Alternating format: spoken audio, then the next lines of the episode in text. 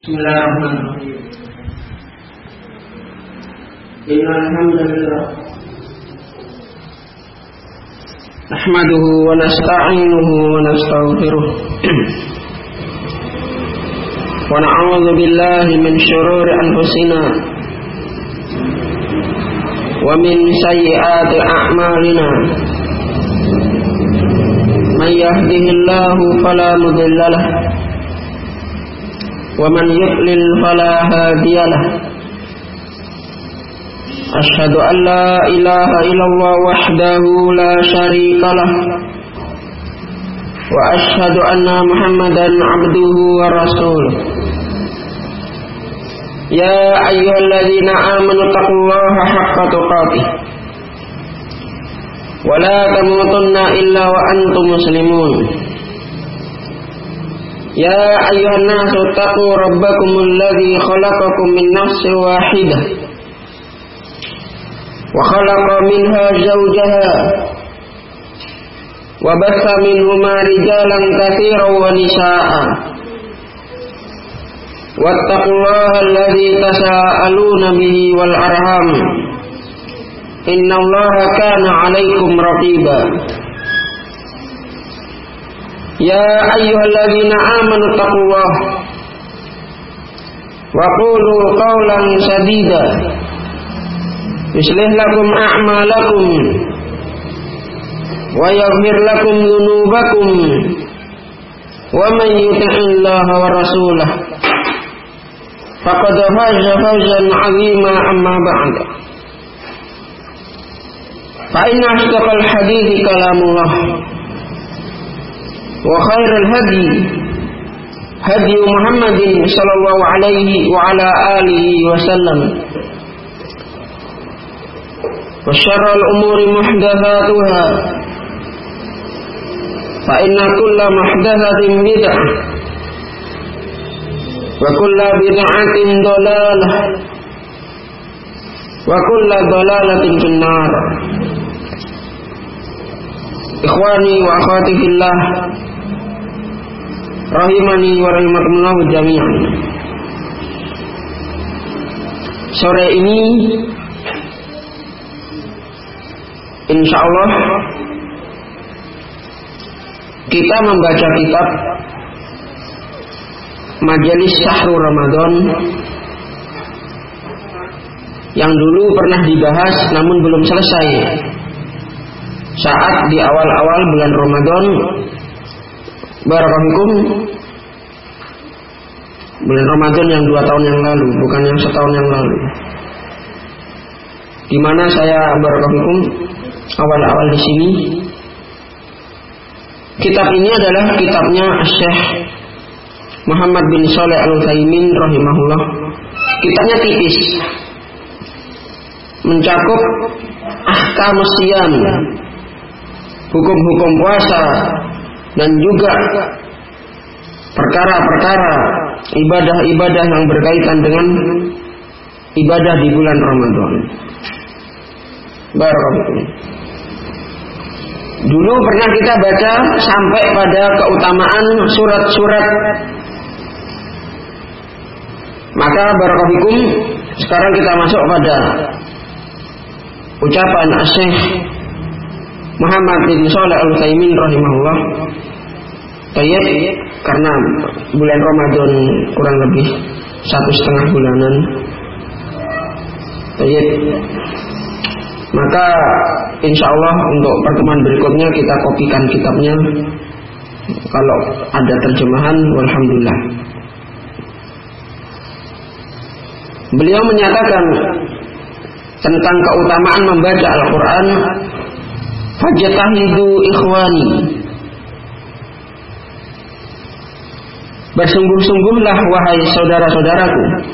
Ini kata Syekh Muhammad bin Saleh al Utsaimin. Beliau sudah meninggal.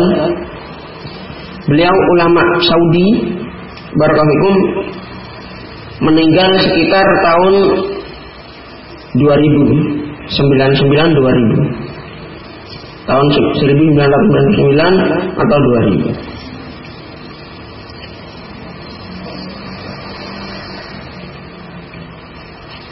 Fajtahidu ikhwani fi kathrati qira'atil Qur'an al-mubarak la siyama fi hadha syahri alladhi unzila fihi. Bersungguh-sungguhlah kalian wahai saudara-saudaraku dalam memperbanyak membaca Al-Qur'an yang diberkahi. Terlebih lagi pada bulan ini yang Al-Quran diturunkan padanya. Fa inna likasratil qira'ah fihi maziyatan khassah. Karena sesungguhnya banyak membaca Al-Quran di bulan Ramadan memiliki keistimewaan yang khusus. Barakallahu Keistimewaannya khusus. Apa itu? Di antaranya barakallahu di bulan Ramadan pahalanya dilipat gandakan.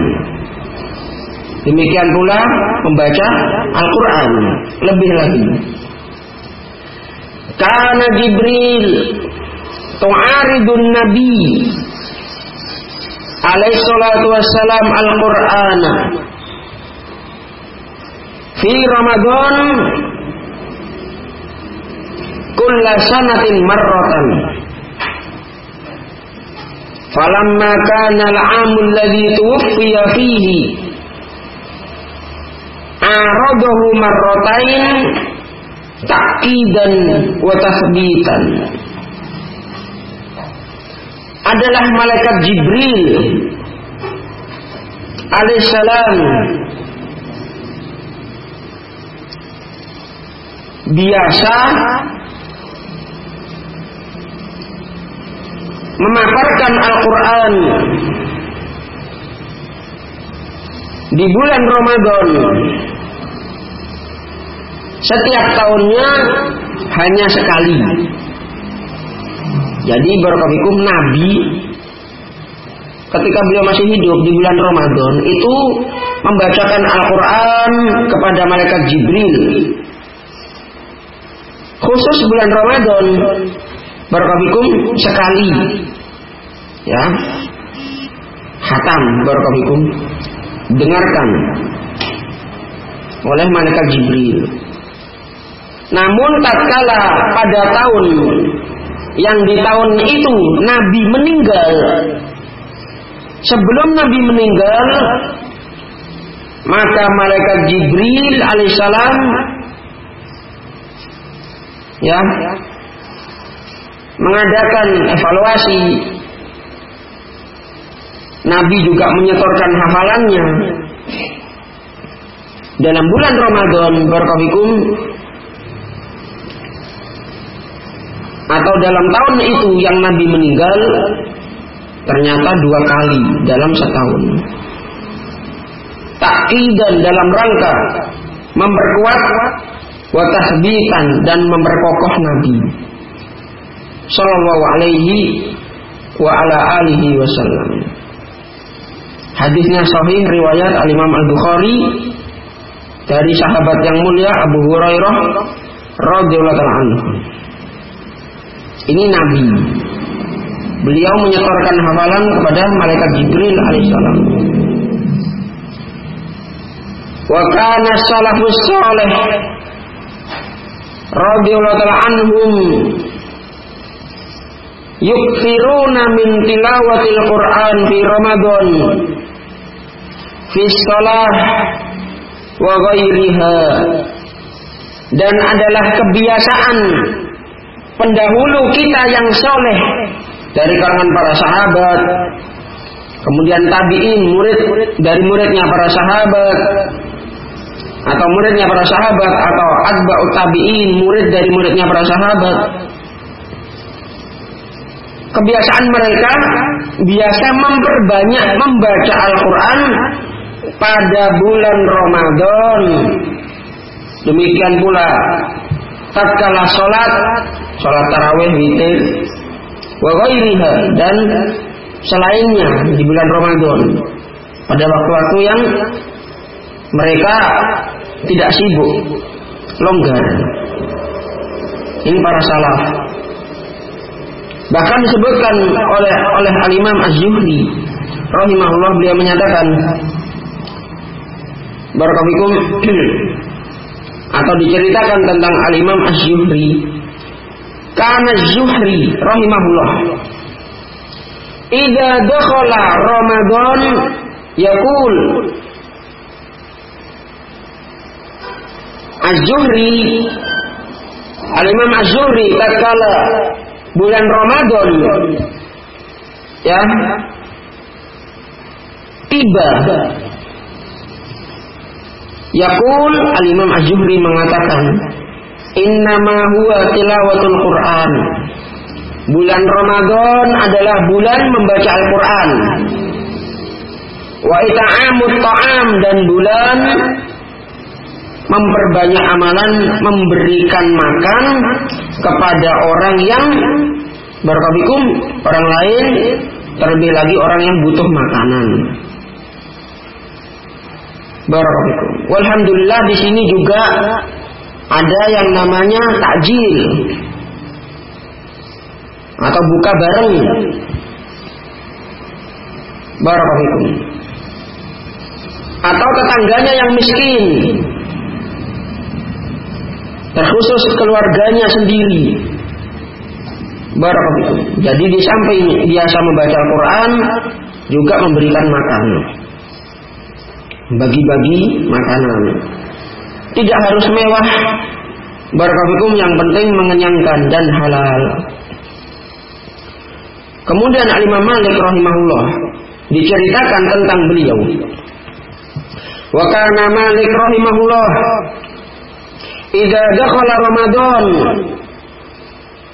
taraka qira'at al-hadis wa majalis al-ilmi wa aqbala ala qira'at al-Qur'an min al-mushaf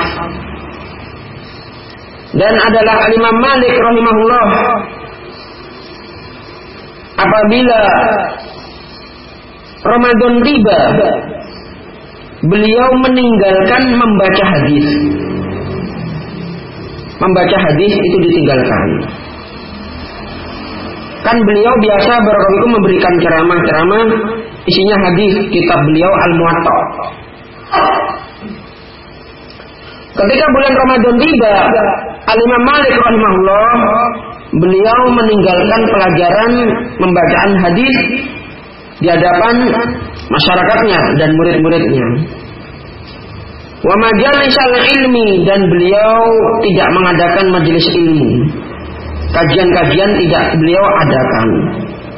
Wa aqbala ala qiraatil Quran minal mushaf namun beliau memfokuskan diri untuk membaca Al-Quran. Barakallahu. Di zaman beliau itu banyak ahli hadis, banyak ulama. Walaupun tidak ada pengajian, keadaan mereka yang biasa ngaji, mendengarkan kajian, itu tidak terasa sepi. Karena memang salafus soleh, pendahulu kita yang soleh, mereka itu berkobikum di antara keutamaan mereka dibandingkan kita. Semangat mereka itu berkobikum sangat jauh dibandingkan kita. Sehingga mereka membaca Al-Quran, ya, membaca tafsirnya membuat mereka itu barakallahu tidak jenuh. Beda halnya dengan kita. Tak kala taklim libur. Bulan Ramadan taklimnya libur. Masing-masing kita baca Al-Quran. Ya memang ada yang baca Al-Quran tapi yang tidak terbiasa. Maka memalingkan pada aktivitas yang lain. Nah, maka barakallahu lihat kondisi. Barakallahu Kalau kita bisa ketika taklim libur selalu menyempatkan diri membaca Al-Qur'an, barakallahu maka itu baik. Oh iya. Namun tidak wajib harus membaca Al-Quran tanpa mengadakan taklim. Jadi tidak wajib demikian. Barakallahu Namun para salaf para ulama kita mereka memperbanyak baca Al-Quran. Nanti akan disebutkan dalam satu bulan itu berapa kali mereka hatam Al-Quran yang sebanyak 30 juz itu. Nanti akan kita dapati keterangannya insya Allah. Wa kana Qatadah dan Al-Imam Qatadah ahli tafsir rahimahullah yaktumul Qur'ana fi kulli sab'i layalin daiman adalah Al-Imam Qatadah rahimahullah beliau selalu setiap tujuh malam berarti sepekan. Dalam sepekan beliau menghatamkan Al-Quran sebanyak 30 juz. Setiap pekannya berarti sebulan empat kali kalau memang ada empat pekan. Itu alimam Qatadah. Ini di luar bulan Ramadan Wa fi Ramadan adapun di bulan Ramadan fi kulli salas dalam bulan Ramadan kan 30 hari paling banyaknya.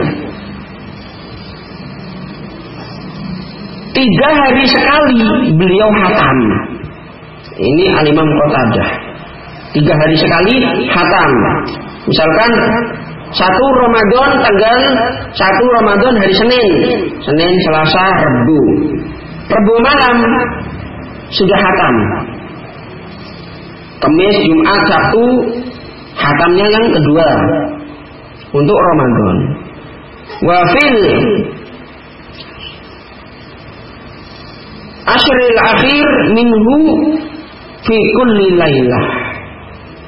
Namun pada sepuluh hari terakhir kan dalam Ramadan itu ada sepuluh hari yang pertama, sepuluh hari yang kedua, sepuluh hari yang ketiga. Al-Imam Qatadah ketika sudah memasuki sepuluh hari terakhir, kalau yang sebelumnya kan setiap tiga hari hatam, kemudian mulai lagi setiap tiga hari hatam. Tapi kalau sudah memasuki sepuluh hari terakhir, beliau fi kulli lailah, hatamnya itu hatam Al-Quran setiap malam. Barakallahu setiap malam. Berarti selama 10 hari terakhir beliau hatam 10 kali. Sisanya tiga hari sekali hatam. Ini alimam Qatadah. Mereka hufadzul Quran, penghafal-penghafal Quran. Jadi enak kalau sudah menghafal bacanya tidak lagi terbata-bata. Kalau kita, kita sendiri masih terbata-bata, bersungguh-sungguh mendapatkan barakatuh dua pahala. Pahala membaca Al-Quran dan pahala karena kesungguh-sungguhannya. Dan jangan diremehkan, walaupun dua pahala, satu pahala di sisi Allah itu sangatlah besar yang tidak bisa diketahui oleh manusia. Seperti apa besarnya pahala? Barakallahu Kemudian Al-Imam Ibrahim An-Nakhai Wa kana Ibrahim An-Nakhai rahimahullah yaktumul Qur'ana fi Ramadan fi kulli salati layalin adalah al-Imam Ibrahim An-Nakhai rahimahullah Beliau menghatamkan Al-Quran di bulan Ramadan setiap tiga malam sekali, tiga hari sekali hatam, tiga hari sekali hatam. Wafil ashril awakhir fi kulli lailatain. Namun khusus sepuluh hari terakhir setiap dua malam beliau hatam. Kalau Imam Qatadah tadi setiap malamnya di 10 hari terakhir setiap malamnya hatam. Tapi kalau Al-Imam Ibrahim An-Nakhai di 10 hari terakhir dua malam sekali hatam, dua malam sekali hatam. Berarti lima kali dalam 10 hari terakhir. Baru gitu. Mereka bacanya dengan bacaan tajwid. Diperhatikan panjang pendeknya. Diperhatikan pula hukum-hukumnya. Mana gunnah, mana ikhar, mana ikhlat, mana ikhfa. Tidak sembarangan. Kemudian makhorijul huruf, makhrajnya, tempat keluarnya huruf tidak sembarangan. Tapi kalau kita dapati sekarang ini berkomikum di kalangan kaum muslimin, terkadang belum sempurna bacaannya sudah berkomikum apa itu namanya kalau yang yang biasa baca itu? Hah? Bukan kori, ah? Nah, tadarusan tidak diperhatikan sama temannya. Terkadang ada yang memperhatikan, ada yang tidak. Tapi seringnya nanti kalau sudah selesai sampai sini kasih tahu ya, panggil saya gantian. Barakallahu Setiap mau mengganti ada sholawatnya, bid'ah itu. Atau ada doa-doa tertentu. Baik. Tadarusan seperti itu hukumnya bid'ah. Boleh membaca Al-Quran, bahkan disyariatkan. Tapi kalau bergantian nanti sampai sini terus kamu lanjutannya itu tidak ada contohnya. Tidak ada contohnya. Barakallahu Tapi yang ada contohnya kita membaca sendiri-sendiri. Ya. Oh iya. Terus pakai mie. Ya kalau suaranya enak. Atau ya enak, tapi bacaannya nggak karu-karuan.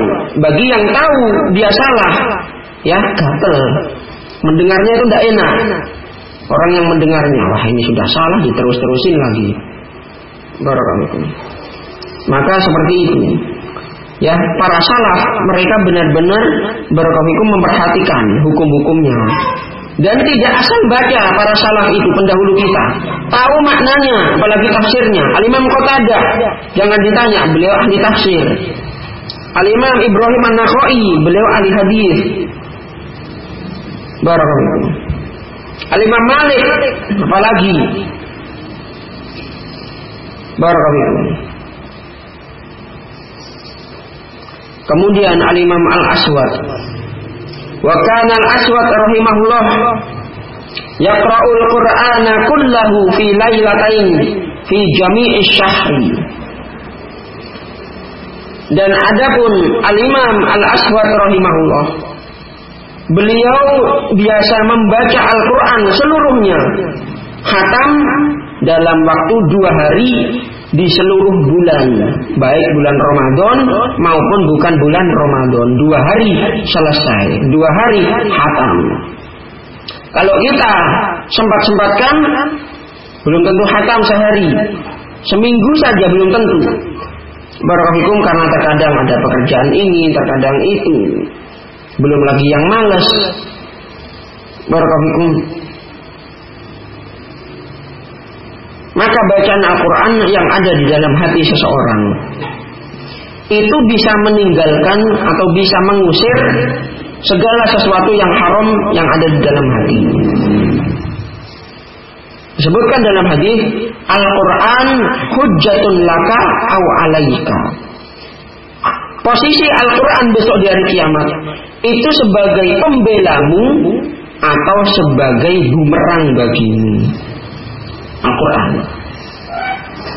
Semakin hari kita semakin dekat dengan Al-Quran, apalagi mentadaburi maknanya, membaca tafsirnya, maka barakalikum semakin baik kehidupan kita. Namun bukan berarti tidak ada ujian. Yang namanya ujian itu datang barakalikum sebanding dengan keimanan seseorang.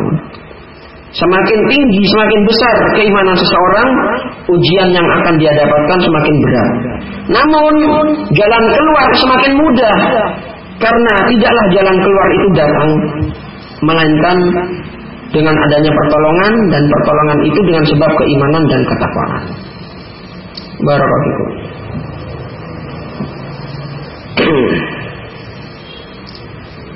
Kemudian juga ada orang senang dengan musik. Kalau dia sudah senang dengan musik, biasa mendengarkan musik, biasa menyanyi, maka tidak ada dalam hatinya ya Al-Qur'an bersemayam di situ. Lantunan-lantunan kalamullah, ayat-ayat Allah tidak ada tempat di hatinya. Intinya Al-Quran dan musik adalah dua perkara yang salah satunya harus menang. Kalau lebih dominan musik, maka Al-Qur'annya berkohikum akan ya sedikit yang ada dalam hatinya. Kalau Al-Qur'annya yang lebih menang, otomatis dengan izin Allah Subhanahu wa taala musik yang ada dalam hatinya, kecintaan terhadap nyanyian atau yang haram-haram yang lainnya itu akan tergeser. Barakallahu Maka tidak perlu menilai orang lain, kita nilai diri kita sendiri. Kita ini termasuk yang mana? Ya memang saya nggak suka musik, nggak biasa musik. Tapi tidak biasa baca Al-Quran. Barakallahu maka seperti ini ada ya hal perkara yang lain yang nanti akan bersarang di hatinya. Mungkin perkara dunia atau perkara yang lain perkara dunia berkofikum itu boleh ya bagi kita untuk kita geluti. Namun kalau sampai melalaikan kita dari beribadah kepada Allah, maka inilah yang menjadi fitnah dan bencana. Barakallahu. Kemudian kata beliau Syekh Muhammad Ibn Salih Al-Taimin rahimahullah, "Fakatadu rahimakumullahu bihaula'il akhyar. Maka hendaknya kalian rahimakumullah semoga Allah merahmati kalian. Ikutlah contohlah mereka mereka ini yang memiliki kebaikan. Mereka-mereka ini yang terpilih dari imam-imam imam-imam salaf kita tentang Al-Quran, bagaimana mereka menghatamkan berapa kali. Wattaba'u atau wattabi'u.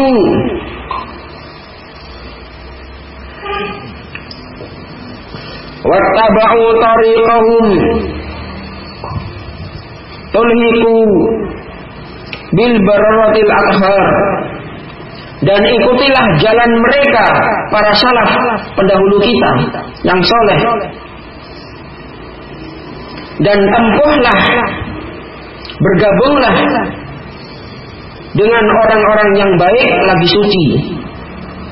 Ya baik manhajnya baik akidahnya baik akhlaknya baik ibadahnya. Contoh para ulama kita membimbingkan kalau dalam perkara dunia kita itu jangan melihat ke atas. Sebagaimana disebutkan dalam hadis, "Unduru ila man huwa asfala minkum." Wala tanduru ila man huwa fawqakum. Fa innahu ajdar alla tasdaru nikmatallahi alaikum. Lihatlah oleh kalian orang-orang yang ada di bawah kalian. Ini kalau dalam perkara agama, eh, dalam perkara dunia, afan, dalam perkara dunia. Lihatlah orang-orang yang di bawah kalian. Kita sudah punya mobil, sudah punya motor. Jangan lihat ke atas. Ah, mobil kita berkafikum baru pickup. Tetangga kita, teman kita berkafikum ya Innova. Akhirnya kurang. Akhirnya dia tidak mensyukuri nikmat. Ya Allah memberikan mobil pickup tadi. Dianggap biasa. Masih kecek-kecek. Padahal teman-temannya yang di bawahnya dalam perkara dunia mobil saja tidak punya. Motor terkadang masih sering mogok adanya beca itu pun untuk kerja yang demikian itu agar kalian kata Nabi hadis sebutkan dalam kitab Riyadhus Shalihin agar kalian tidak meremehkan nikmat Allah yang diberikan kepada kalian. Ini dalam perkara dunia. Jangan lihat ke atas. Lihat yang di bawah. Kalau kita melihat ke bawah, oh, ternyata teman saya, tetangga saya dari sisi dunianya lebih miskin dari saya. Maka kita akan bersyukur, alhamdulillah. Atau sama-sama kaya, tapi tetangga kita kesehatannya menurun menurun sakit-sakitan. Sementara kita sehat, alhamdulillah. Jadi yang namanya perkara dunia itu tidak hanya harta, termasuk padanya barakallahu fisik yang sehat. Barakallahu Adapun dalam perkara agama, para ulama memberikan barakallahu saran, masukan-masukan agar jangan melihat di bawah, tapi lihatlah yang di atas. Ketika dia tidak bisa membaca Al-Quran atau masih terbata-bata, jangan kemudian wah si fulan lebih parah dari saya. Huruf alif saja tidak tahu kalau saya tahu, tapi dia sendiri nggak bisa baca Al-Quran. Masih gak lancar atau tidak atau setidaknya tidak lancar. Barakallahu. Namun kalau dalam perkara agama ini para ulama kita memberikan ya semangat agar kita ini melihat orang-orang yang di atas kita, para sahabat, para tabiin, ulama-ulama. Kalau dari sisi makanannya lebih nikmat kita, Mungkin dulu di sana cuma kurma daging. Tapi kita lebih dari itu. Mau beli kurma mudah, beli daging mudah. Di sana nggak ada becek, nggak ada garang asem. Sini ada garang asem, ada becek. Kurang apa? Di sana nggak ada motor, pesawat, serba serba kesulitan untuk safar. Namun semangatnya yang kuat akhirnya bisa. Kita Allah beri keringanan. Mereka mencari hadis, satu hadis, satu bulan perjalanan. Nah kita tinggal duduk, ngeklik, klik. Barakallahu di internet bisa menemukan ribuan hadis, bahkan kitab Sahih Bukhari, Sahih Muslim, Muwatta atau yang semisalnya mudah. Maka barakallahu dari sisi agama jangan lihat yang di bawah. Wah itu masih masih banyak yang lebih bodoh dari saya. Santai-santai saja. Ya, tidak usah ngoyong-ngoyong. Jangan seperti itu. Tapi fastabiqul khairat. Kata Allah Subhanahu wa taala dalam Al-Qur'an, fastabiqul khairat. Maka hendaknya kalian berlomba-lomba dalam kebaikan.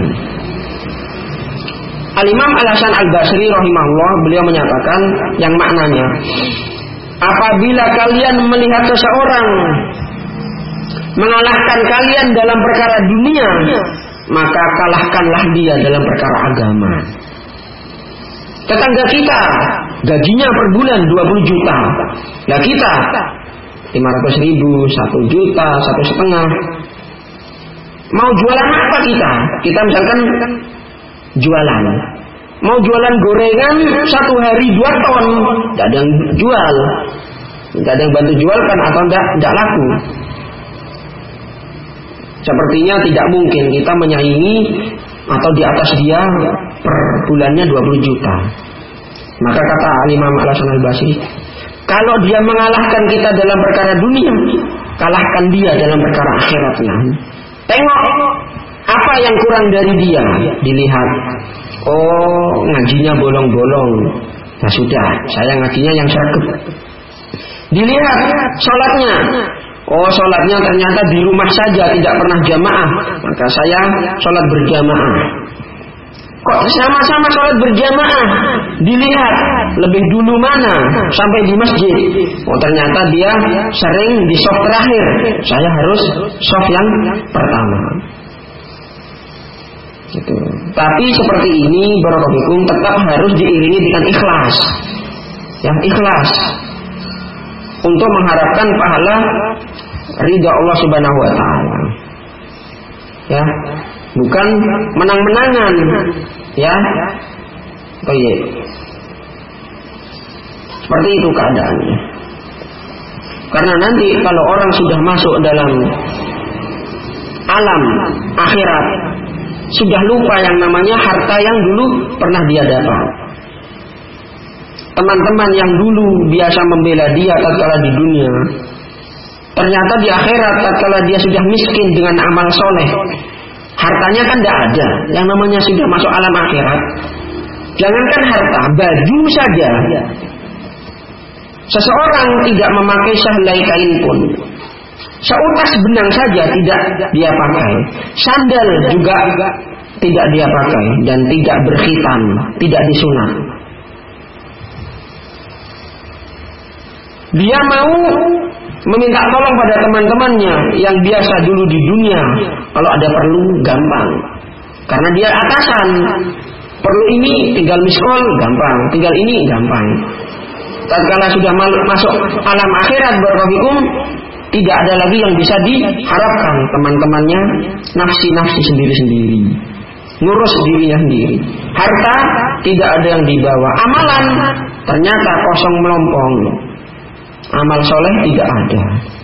Barakallahu. Maka kita ini di dunia ini kalau ada orang yang mengalahkan dalam perkara dunia ini, maka kalahkanlah dia dalam perkara akhirat. Namun ingat harus ikhlas dan di atas petunjuk Nabi Shallallahu Alaihi wa ala alihi Wasallam. Yasid. Barakallahu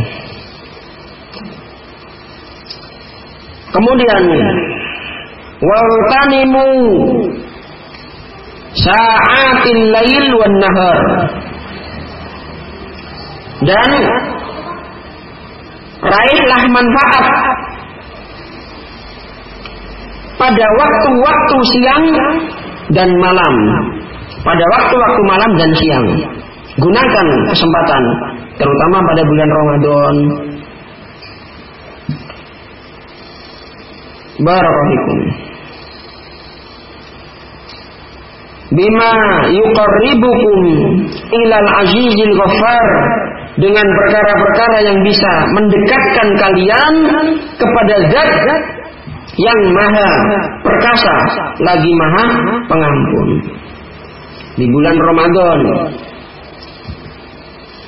kita sedang capek apa ya mau melakukan apa? Al-Quran sudah saya baca capek. Maka dituntunkan dalam hadis ketika ada seseorang, wahai Nabi, amalan ibadah itu sangatlah banyak. Kira-kira apa yang bisa membuat saya ini bisa beribadah tapi nggak capek? Maka Nabi menyatakan barakallahu lisanmu senantiasa basah dengan dikerullah. Berzikir kepada Allah. Subhanallah wa bihamdi Subhanallahil azim Astagfirullah Astagfirullah Istighfar, tasbih, takbir, tahlil, tahmid Memperbanyak Barakah atau mendoakan doa untuk diri sendiri, doa untuk keluarga, doa untuk orang tua, doa untuk kaum muslimin secara umum dan doa untuk pemerintah kita dengan doa kebaikan.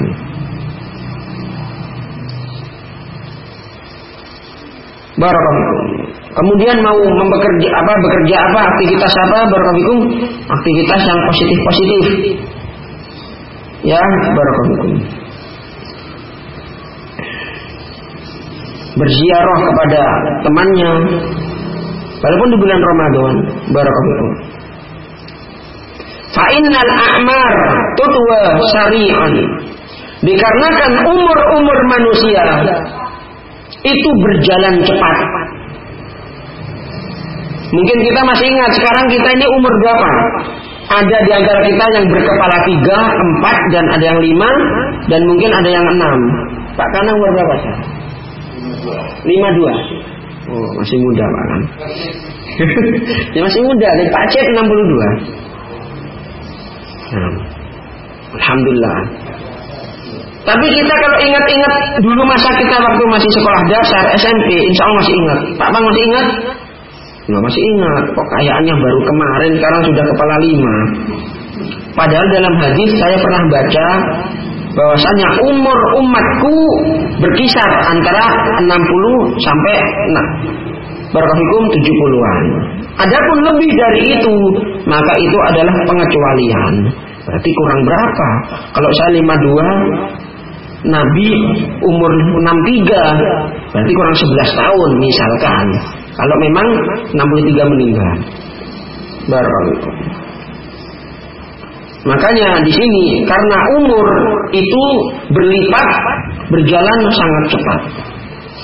Wal awqatu tumbi jami'an wa ka'annaha sa'atan atau wa ka'annaha sa'atun min nahar. Sementara waktu itu berlalu semuanya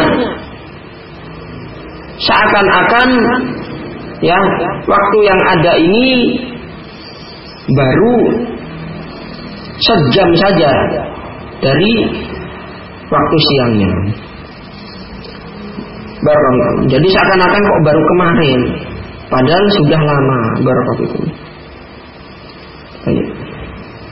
Maka dengan ini beliau menasihatkan kepada kita semua untuk memperbanyak baca Al-Quran.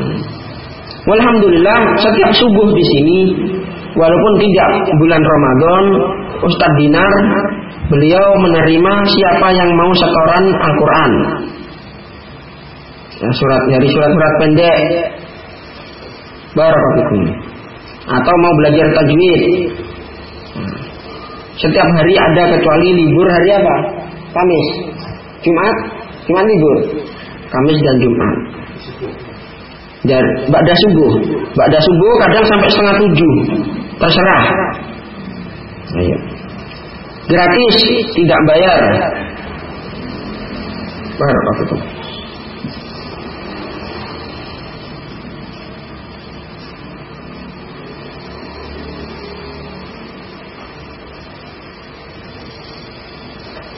Kemudian beliau menyatakan dengan berdoa, Allahumma rzuqna tilawata kitabik alal wajhil ladzi yardika annan yardika annan Ya Allah anugerahkanlah kepada kami usaha kesempatan untuk membaca kitabmu yakni Al-Qur'an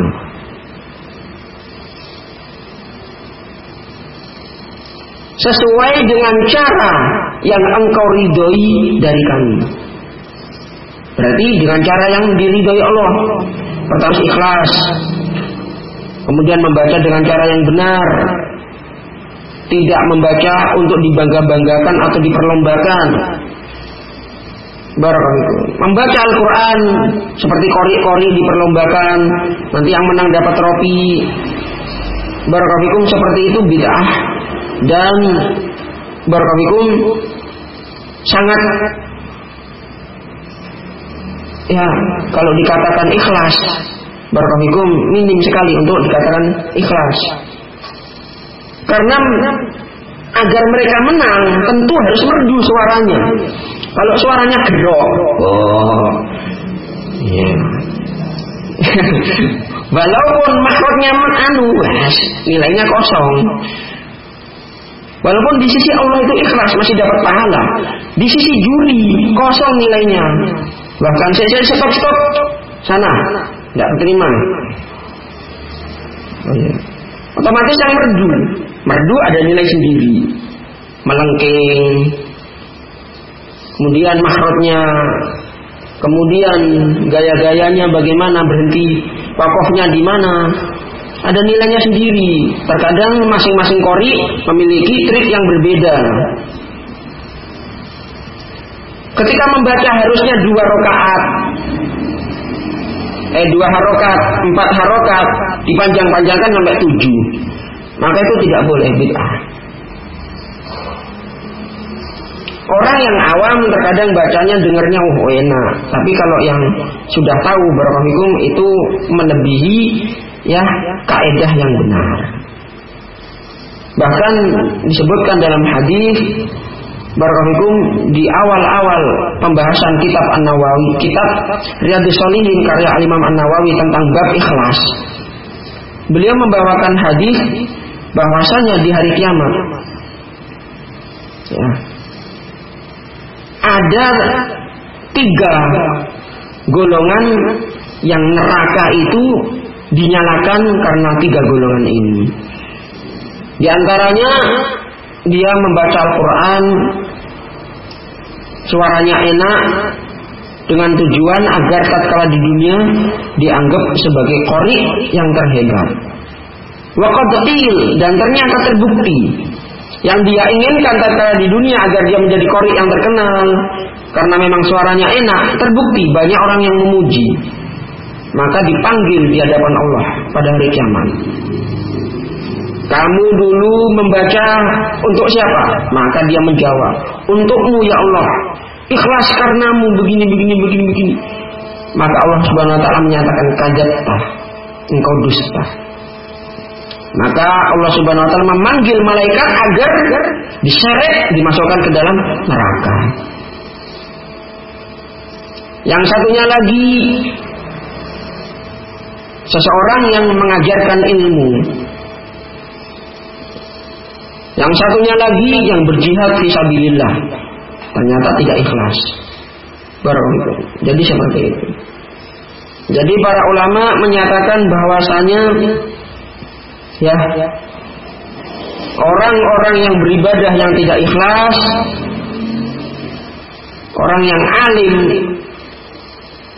tapi tidak ikhlas dalam beribadah maka mereka itu yu'adzabun qabla yu'adzab ubadatul asnam atau ubadul asnam mereka itu diazab terlebih dahulu sebelum penyembah-penyembah berhala diazab. Barakallahu. Maka seperti ini keadaannya. Diberi kenikmatan tapi tidak ikhlas. Wahdina bihi subulas salam. Ya Allah berilah kami hidayah dengan kitabullah menuju jalan-jalanmu yang sejahtera.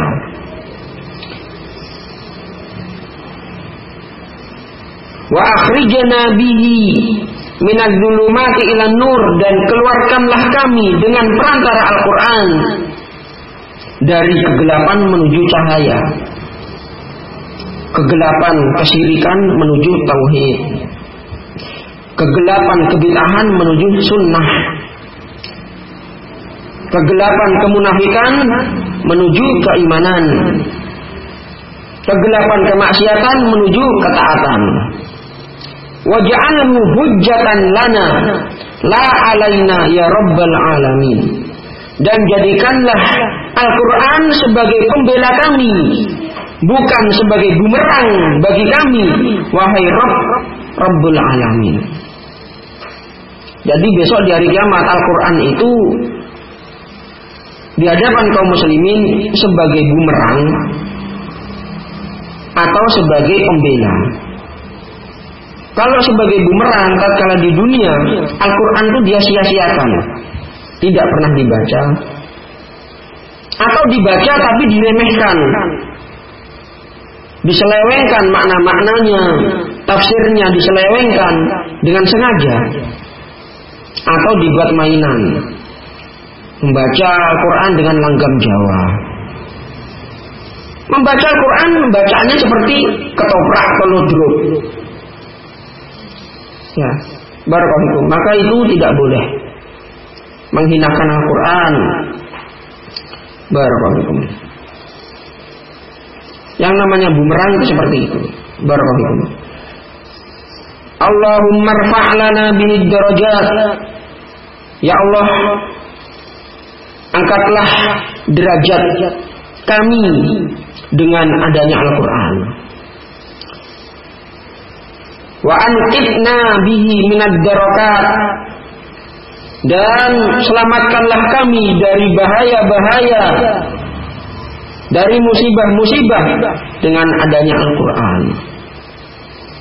Barakallahu Ketika ada seorang mendapatkan musibah, rumahnya hancur, usahanya barakallahu mengalami kemunduran, bangkrut atau terbakar tokonya atau itu. Maka dengan dia membaca Al-Quran, mendekati Al-Quran, dia mengambil ibroh pelajaran, dibaca satu persatu, atau dia sudah tahu ibroh yang mana yang harus dia ambil. Oh ternyata masih banyak atau ada hamba Allah yang ujiannya lebih jauh lebih berat daripada saya. Seperti siapa? Nabi Ayub. Nabi Ayub musibahnya kayak apa ujiannya? Hmm? Terus? Nah, bangkrut, anak meninggal, kemudian sakit, gatel-gatel, ya, boroen. Tapi kalau yang sebagian disebutkan itu saking sabarnya beliau ketika boroen itu terus ada ulatnya itu bohong. Kemudian ulatnya jatuh diambil lagi ditaruh lagi karena kesabarannya itu bohong.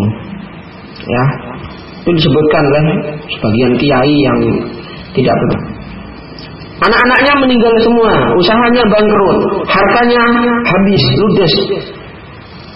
Gatel-gatel, parah, orang-orang tetangganya menjauhi, keluarga menjauhi, kecuali istrinya. Namun akhirnya istrinya menjauhi. Maka selalu sabar dan berdoa kepada Allah. Maka Allah Subhanahu wa taala meminta agar menghentakkan kakinya ke tanah, kemudian keluarlah air, mandilah di situ, minumlah di situ, barakallahu maka hilang. Ketika istrinya barakallahu sudah apa? Pergi tidak mau melayani sebelum beliau sembuh. Beliau bersumpah berjanji akan memukul istrinya seratus kali. Namun setelah beliau sembuh, istrinya tahu balik, maka beliau memukul 100 kali diganti dengan berkawikum lidinya itu dikumpulkan jadi 100 ya, baru dipukulkan sekali. Oh, iya. Kalau melihat seperti itu, oh ternyata banyak yang lebih parah dari saya. Baru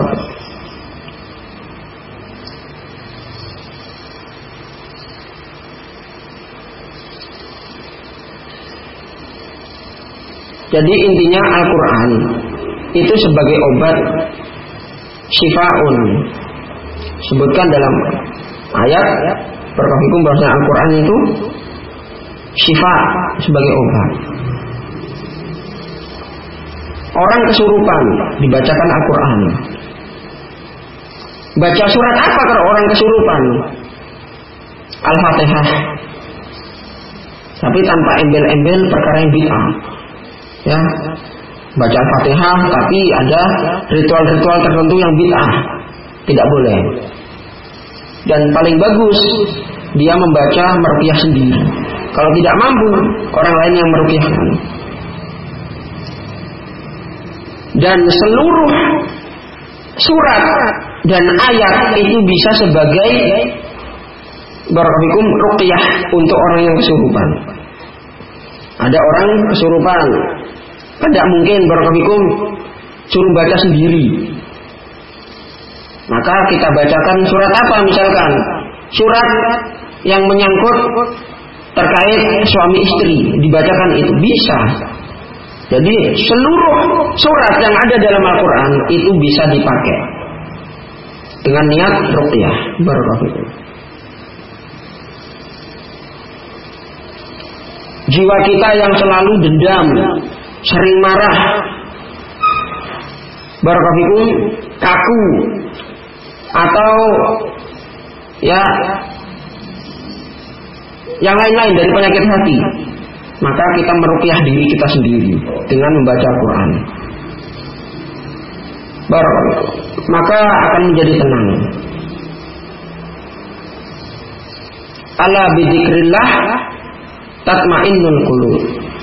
Ketahuilah dengan berzikir mengingat Allah di antaranya membaca Al-Quran hati akan menjadi tenang. Barakallahu Wa kafir anna sayyi'at. Dan leburkanlah dosa-dosa dari kami dengan mengambil pelajaran dari dari Al-Qur'an. Waghfir lana dan ampunilah kami. Wali walidaina wa jami'al muslimin atau wa jami'il muslimin bi rahmatika ya arhamar rahimin Ampunilah kami dan juga kedua orang tua kami dan seluruh kaum muslimin dengan rahmatmu. Wahai zat yang maha penyayang di antara ya makhluk-makhluknya yang memiliki sifat kasih sayang. Wa sallallahu wasallam ala Muhammad wa ala alihi wa sahbihi ajma'in. Dan semoga salawat dan salam senantiasa tercurahkan kepada Nabi kita Muhammad. Demikian pula kepada keluarganya, keluarga beliau dan para sahabatnya seluruhnya. Barakallahu. Jadi intinya ya kita disarankan oleh para ulama untuk meniti jalan orang-orang yang soleh di kalangan salafus soleh pendahulu kita yang soleh terkhusus yang baru kita baca adalah membaca Al-Quran, mempelajari Al-Quran di bulan Ramadan. Barakahfikum di bulan-bulan selain bulan Ramadan dan terlebih lagi di bulan Ramadan. Wallahu ta'ala bisawab. Naktahi wa akhiru da'wana alhamdulillah rabbil alamin. Wallahu ta'ala bisawab. Barakahfikum.